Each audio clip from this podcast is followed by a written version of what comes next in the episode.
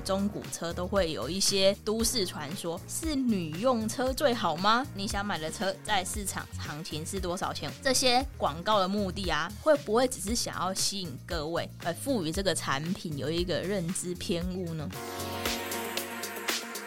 真的懂车，我是打个问号。今天好吗？这里是真的懂车。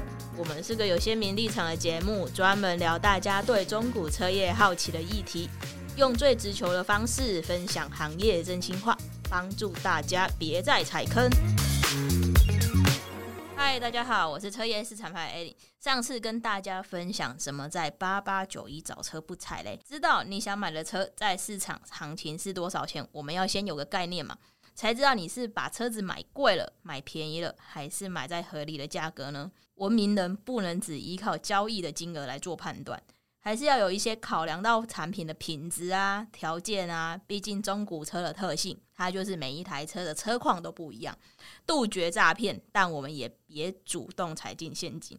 我们一起来当个聪明的消费者吧。从网络上挑车啊，寻寻觅觅，我们避开不实开价的车商，避开车况揭露不完整的车商。现在你们都已经挑完了，对吧？当下你下定决心，鼓起勇气离开你的萤幕的时候，请把目光转到中古车商的展示车吧。恭喜你又有新的挑战，没关系，我陪你们一起面对。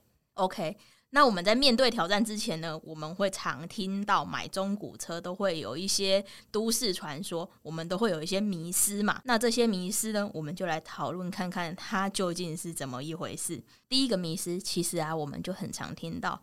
诶，是女用车最好吗？所以我们也很常听到客人问的一句话就是：“哎呦，这台前车主是女生还是男生啊？”诶，这个真的是客人很常问我们的话哦。当你在荧幕啊看这些车辆物件的时候，你是不是会被所谓的女用车这些字眼给吸引目光呢？标示那些一手女用车、无烟女用车、早开女用车的这个些标题有吗？你在找车的时候，你似曾相识吗？甚至啊，你在车商现场的时候，业务就跟你说：“哎呦，这台是女用车，没什么开啦。”听到这样的话，心里有没有莫名澎湃起来？是不是很令人动心啊？哎，先等等，先等等。现在啊，我们先去思考一个问题：女用车真的是女用车吗？还是这只是业务的一种推销话术呢？这些广告的目的啊，会不会只是想要吸引各位，而赋予这个产品有一个认知偏误呢？但我们可以先来讲一下关于女用车的这个宣传手法。其实我觉得女用车的这个宣传手法都是来自于刻板印象，对性别的刻板印象。真的真的有太多太多人认为女生开的车就不会乱改装，女生开车一定很小心呐、车子一定比较干净，保养一定比较好，然后比较爱惜车子。新闻媒体、网络社团都有这样子的言论，甚至我们自己有时候都会不小心带入性别的刻板印象。哎呀，总归一句就是觉得，哎呦，前车主女生就是赞，让你们觉得车主女生车况好，比较爱惜，车内还会香香的。爱护车子真的跟性别没有关系。但是女用车这个状况呢，我们就要回归现实来探讨台湾的制度到底是有怎么样的问题哦。面对现实面来讲，台湾的汽车保险制度，女生就是比男生还要便宜，即便你过了三十岁还是一样。其实，在车险制度里面啊，超过三十岁，车险的保险它就会开始去降低，它可能就是一个集聚啦。那我也不知道是为什么原因。但就是一个古老流传下来的规则，或者是所谓呃久远的大数据统计哦，所统计下来的呃规定的一个年龄阶段。所以啊，这个阶段其实很多人都会去规避说缴比较贵的保费，很多人都会请妈妈或老婆当车主，看到前车主是女生的名字，很有可能就是这种状况。诶，你不要说你不信，你问问身边的朋友亲戚。家里啊，车子一定存在的所有人是登记在女生名下，是登记在女性名下。但是啊，实际用车人或是常常用车的驾驶，其实不一定是车主本人哦。其实这个状况呢，就是在规避车险保费它所延伸下来的变通方式。那其实我自己有听过啦，车险全险的这种保单内容，它都是完全一样的。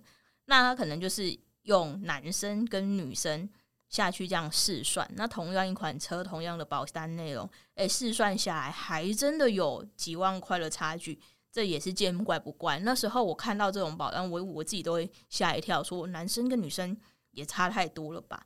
那当然啦，你都享有一样的呃保险内容，都保在同一台车子上，那当然聪明的消费者一定是选择把车子挂在女生名下嘛。所以啊，与其是追究前一手车主到底是女用车，到底是男用车，你打破砂锅问到底，想要去了解前车主的一切，让业务啊为难的，嗯，编出一个故事给你听。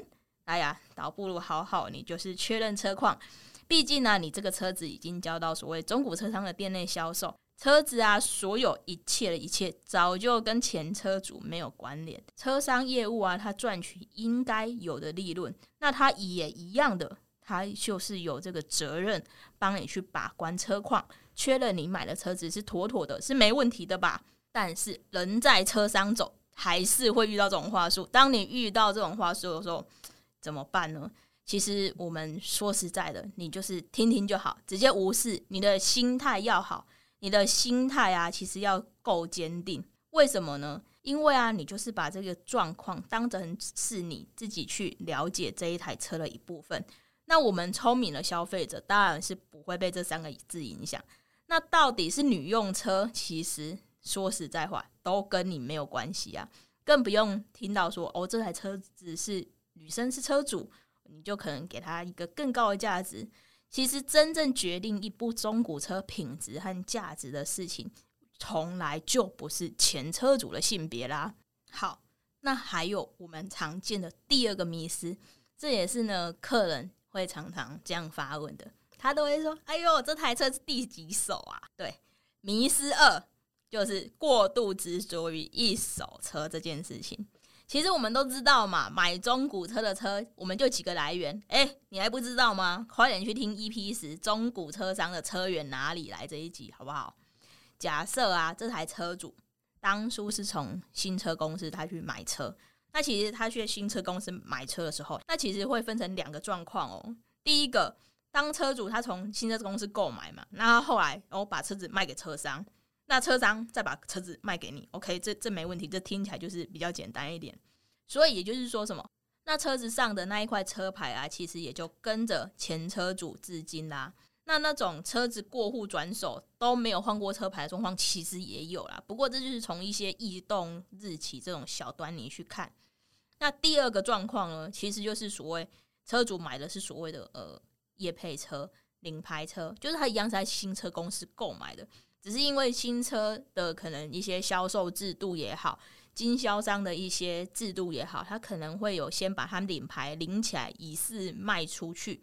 那有客人在新车公司看车的时候，可能当下没有。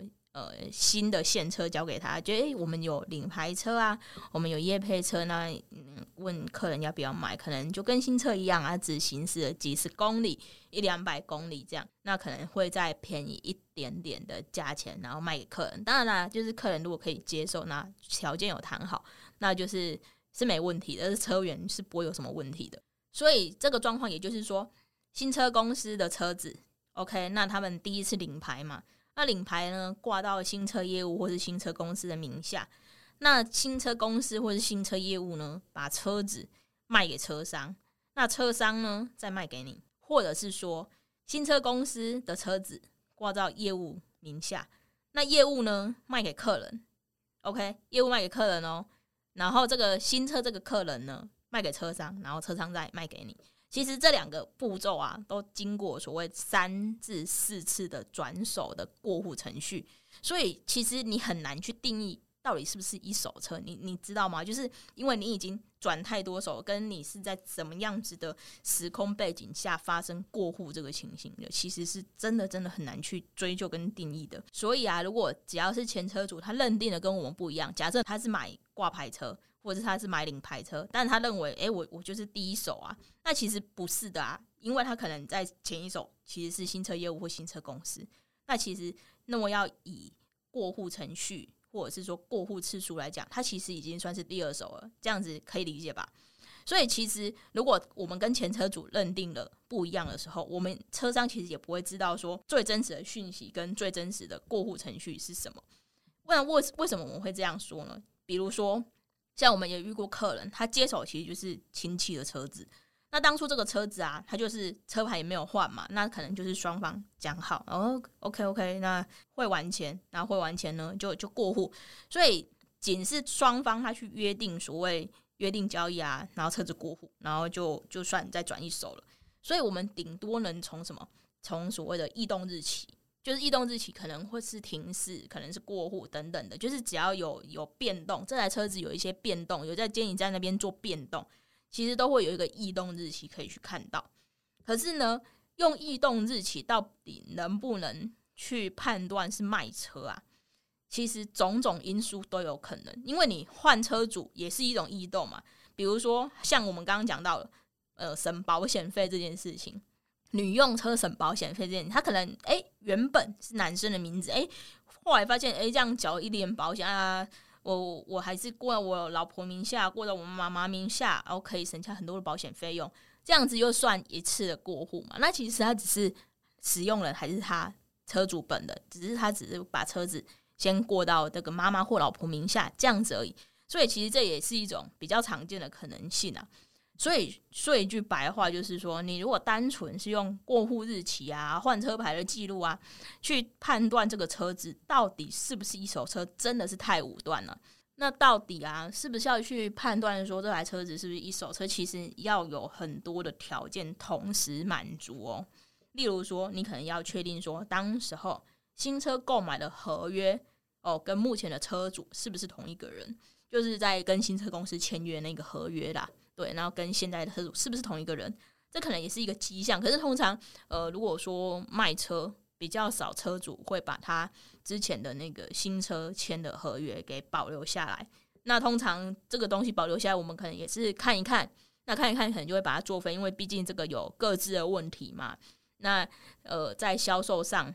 其实对前车主也是不太好的，所以这种有关于各自的东西啊，我我们基本上做法都会小心一点，都会把它把那个新车的合约直接嘎掉啊，或者是直接就会跟前车主说哦，没关系，这个合约就是你自己留着就可以了，不用给我们这样子。在二手市场上啊，去交易的车子其实真的太难去判断是不是一手车了，真的。第一点呢，其实你就要去确认说，对方啊，他有把所谓的用车状况啦，这些细节都有老实告诉你。也就是说，前车主他没有隐瞒任何事情，他明明就是买领牌车啊，他觉得他是买新车，其实这也不算隐瞒，就是只是认知不同而已。那也也你也要确认说，诶，他这个车子可能是从亲戚那边接手的，那从亲戚那边接手，其实亲戚算第一手，他算第二手。那你也要确保说，诶，他反正。他认为可能都是自己的人啊，他不是再去跟外面的车商或是其他人做交易啊，所以他也觉得他就是接手这台车，所以他可能认知不一样了。那当然，第二种可能就是说，呃，可能他从二手车商那边买车，他可能就也也没有告诉我们，就是没有把这个事情告诉我们，那就直接就是说，哦，我就是有这台车，然后如何如何，那确实车况 OK 什么，我们当然也不会再继续。追问下去，因为这个对我们来讲其实不具任何意义。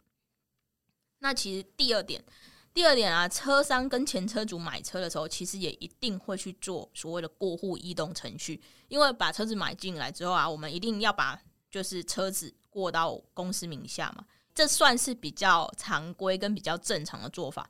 如果是那种车子明明还在客人名下，然后直接去做停驶，那等到有客人要买这个车。才把用前车主的这个名字，然后过给新的客人，所以中间等于是少了车商，那可能就是一些做一些规避营业税等等的事情啦。这个我们是比较不会这样做，因为呃每一笔交易而言，我们都是要去做一个保障嘛，说这个车子确实是有经过我们，那从我们这边卖出去，那合约啊、发票啊这些都是，就是一定都有这些东西，一定就要把车子过到我们名下，所以这些合约发票。才会对了起来啦。OK，好，讲远了。反正啊，我们买进来的车子啊，一定就会过我们公司的名下。那车商拥有这个车子的时候，我们其实就会去决定说，这个车子要不要去做停驶，因为毕竟不可能回来每一台车子都把原车牌保留着嘛，因为这样子的呃牌照、燃料税金真的是太贵了，还要保一个强制险什么的。啊，有一些嗯比较大排量的车子，三千 CC 那种车子，我、天哪，那个一年的税金也是蛮贵的。所以这种情况一定是车商会选择把车子给做停驶。那停驶之后，诶、等到下一个这个客人出现，呃，新的买主出现的时候，我们再去把它过户，然后做一个复驶的动作。所以，车商持有过车子，如果我们用过户次数这件事情来判断哦，即使这台车是一手车好了，这台车真的是从新车公司然后客人买进，然后卖给我们，即便是这样好了，我们车商买进车子也是算一种第二手啊，对不对？因为车子就是确实第二个，这台车第二个拥有人确实是我们车商嘛，确实是哦我们公司的名字嘛，那我们再没卖给你们啊，你就是第三手啊，所以。你要去定义说这个车子到底是不是一手车，其实因素啊都不太一样。哦哟，你去追究什么车子是不是一手车啊，这个太累了啦。但有可能有一种状状况，你可以去追究说这车子是不是一手车。这件事情就是发生在自售交易的时候。为什么我们会这么这么说？就是假设说你中间没有车商，没有没有呃没有在一个这样子的交易管道之下，你是直接在网络上找自售的，你是直接呃。跟朋友啊，跟亲戚买车子的时候，你你确实可以去询问他这件事情，说，哎、你这个车子是不是从呃新车买新车，然后就在你这边，然后你才想要把车子卖给我，然后我是第二手，你确实是可以去确认这件事情，会比较合理跟比较有意义一点。你去跟车商去确认说你这个车子到底是不是一手车，其实真的是太难判断了，因为我们也不知道前车主跟我们说的事情是不是真的。那前车主的认定呢，有没有跟你我都一样？其实啊，终究还是要回归本质的。现在拥有车子的车商，他到底有没有替你们好好把关车子？毕竟我们都是明智理性的消费者嘛。好，那我们再来讲到第三个迷思。哎呀，我们说到这个第三个迷思呢，其实就有一点点争议了。这是不是很常听到？哎，这个车子里程很少啊，这个车子其实跟新车差不多。嗯，里程少的车就是好吗？哎，这个就是争议的地方啦。其实里程很少，跑很少这件事情呢、我们去可以去考虑到以下的状况。我们回到第一个迷失。因为是女用车，所以很少开车，这是什么情形？你们知道吗？哦，我们就家里有第二台车啦。那嗯，主要的车子哦都是另一台车，那这台车呢就是给老婆代步用，所以真的里程很少啊，很少开啊，都只是接送小孩上下课啊，可能只是都在呃某一个市区里面活动啊，从来没有开过去外县市过啊，等等的，就是你会听到这样子的故事嘛。哎呦，这真的只是卖车一个小环节。你看我刚刚噼里啪啦讲，就可以讲出一篇，哎，好像是真的啊，没有啦，我觉得也是只是随便掰掰而已。其实车子不常开啊，你在台湾天气这么恶劣，这温差变化这么大，你们要想哦，现在冬天冻着很很冷，那夏天动辄真是热热到不行，甚至还有新闻说什么可以在引擎盖上面哦，鸡蛋会熟的新闻，有没有看过？车子引擎里面有什么？有机油嘛，有水嘛？那刹车的系统呢？它则是有刹车油嘛？那避震避震器里面其实也有也有油啊。所以这些有水的东西，遇到这种天气变化，你又没有常常在开车，车子没有常常在动，那肯定给你来点化学变化的。OK，里程数特别少的车子，聪明的你呢？你这个时候啊，你要搭配内装的使用状况来观察观察。你要想哦，假设车子啊，它真的里程很少使用，那整体车内的氛围，嗯，我们所谓的氛围就是。可能会比较抽象，但是具体来说，就是你一眼看过去，拆车很常碰到的地方是什么？方向盘、排挡杆、驾驶座椅这三个。因为你要怎么样？你要启动一个你一台车子，即便你是一个人，你都要握着方向盘，你都要去打那个排挡杆，你都要坐上驾驶座椅。OK，这个我们可以比较用广义的定义来说，这就是所谓的车内氛围。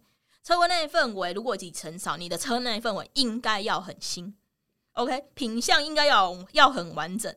那你如果看到里程超级少，也不是说超级少，就是少了有点，哎、真是极品这样子，哎、修淡季了，你一定要先停一下。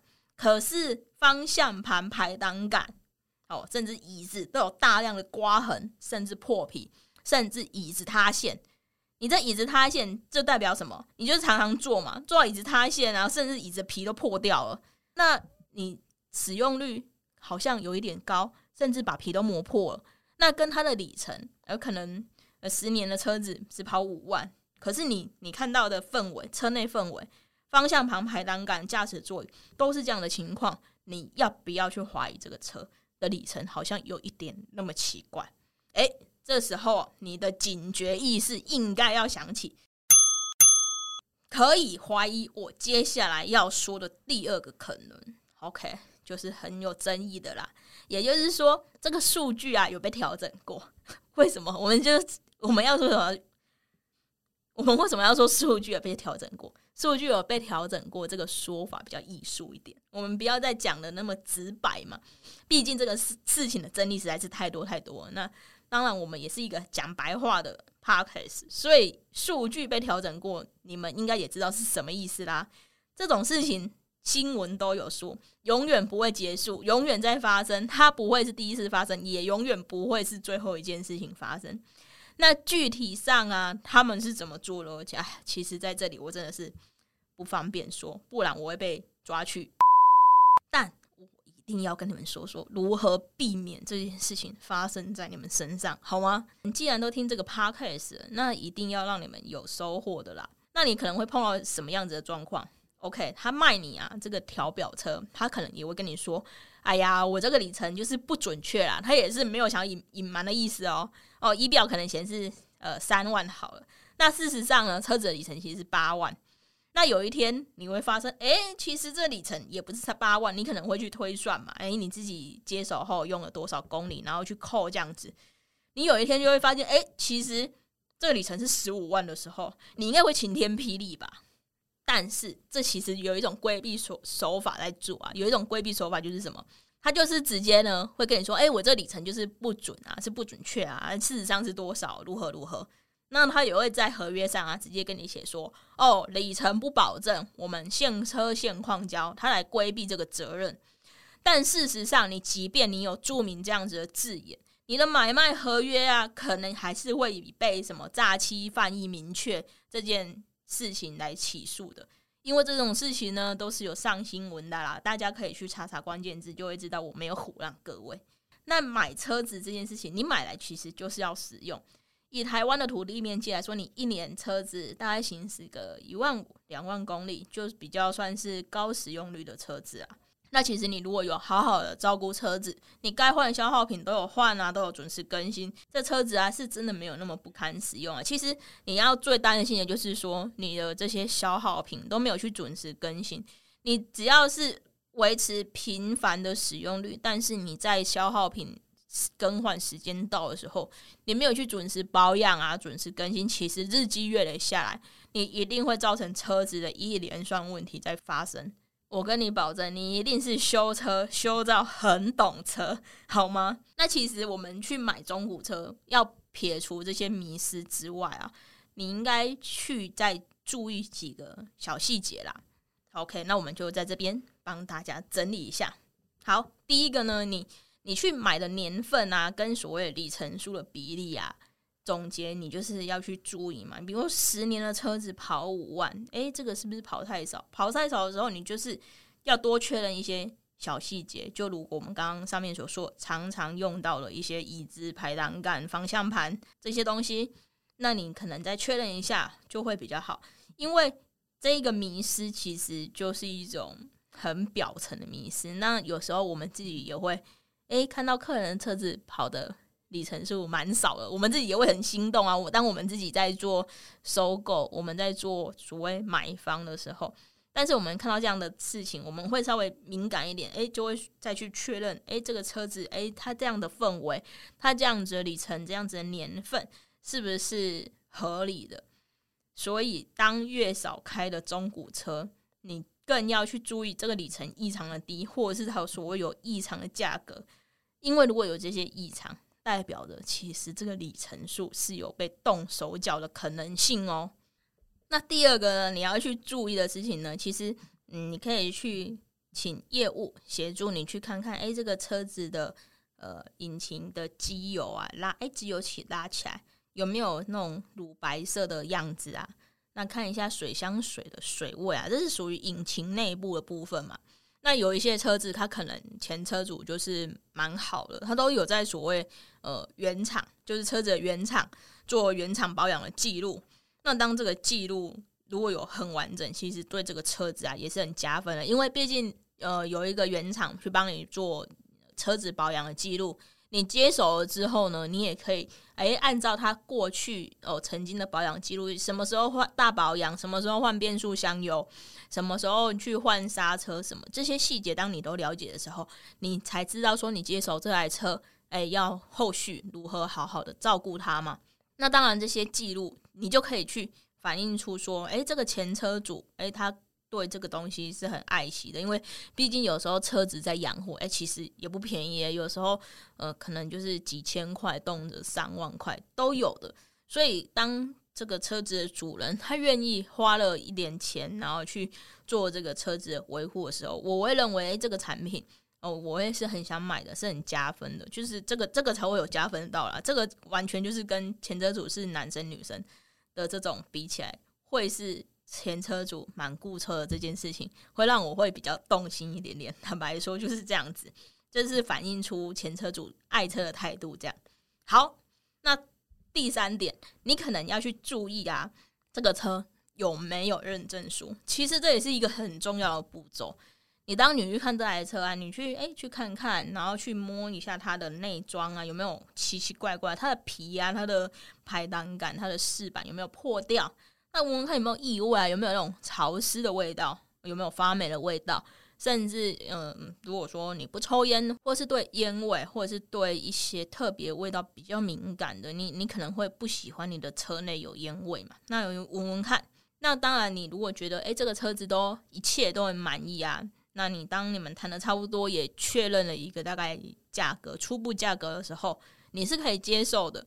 那你可以去要求说，你想要去呃试乘这个车子，哎，看一下在可能在转弯、在过窟窿的时候，你这个车子有没有这么奇怪的声音？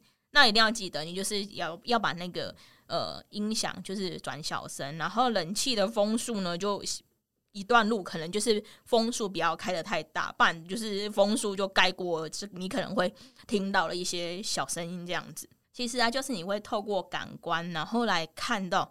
这个车子有没有隐藏一些你在那呃，在第一次接触这台车，在第一次认识这台车的时候，你其实没有看到的风险，看不出来的问题。那当然啦、啊，在外观有没有刮伤，有没有凹陷，有没有被碰撞，有没有被生锈，漆面有没有剥落，这些事情，这都是很直观。你在第一眼看到这台车，你就会去看到的事情。那内装破损、异味这些事情，也可能你在看很直观的。会看到的东西嘛？那引擎的运转有没有顺畅啊？有没有异音？行走的时候有没有平顺？然后甚至是说会不会有一种很抖动、很很震动的感觉？其实这就是比较需要用感官去感受的。那当然啦，你如果说你有遇到一些用心经营的车商，我们刚刚上述说的，哦，不管是外观的烤漆、内装的破损、内部的引擎运转，其实车商都。应该要有责任去把这些东西、把这些问题给处理完，然后再正式的放到他们的销售平台去卖给下一个客人。我觉得这个才是对客人负责任的表现啦。好啦，今天就跟大家分享到这里，希望有帮助到你们。那今天就先这样子啦，拜拜。我们会用市场派的视角持续分享，也邀请你到 Apple Podcast 或 Spotify 给我们好评，让我们更有动力。也可以到 IG 搜寻“真的懂车”，一起交流，一起懂车。还想听什么内容？欢迎留言让我们知道。拜喽！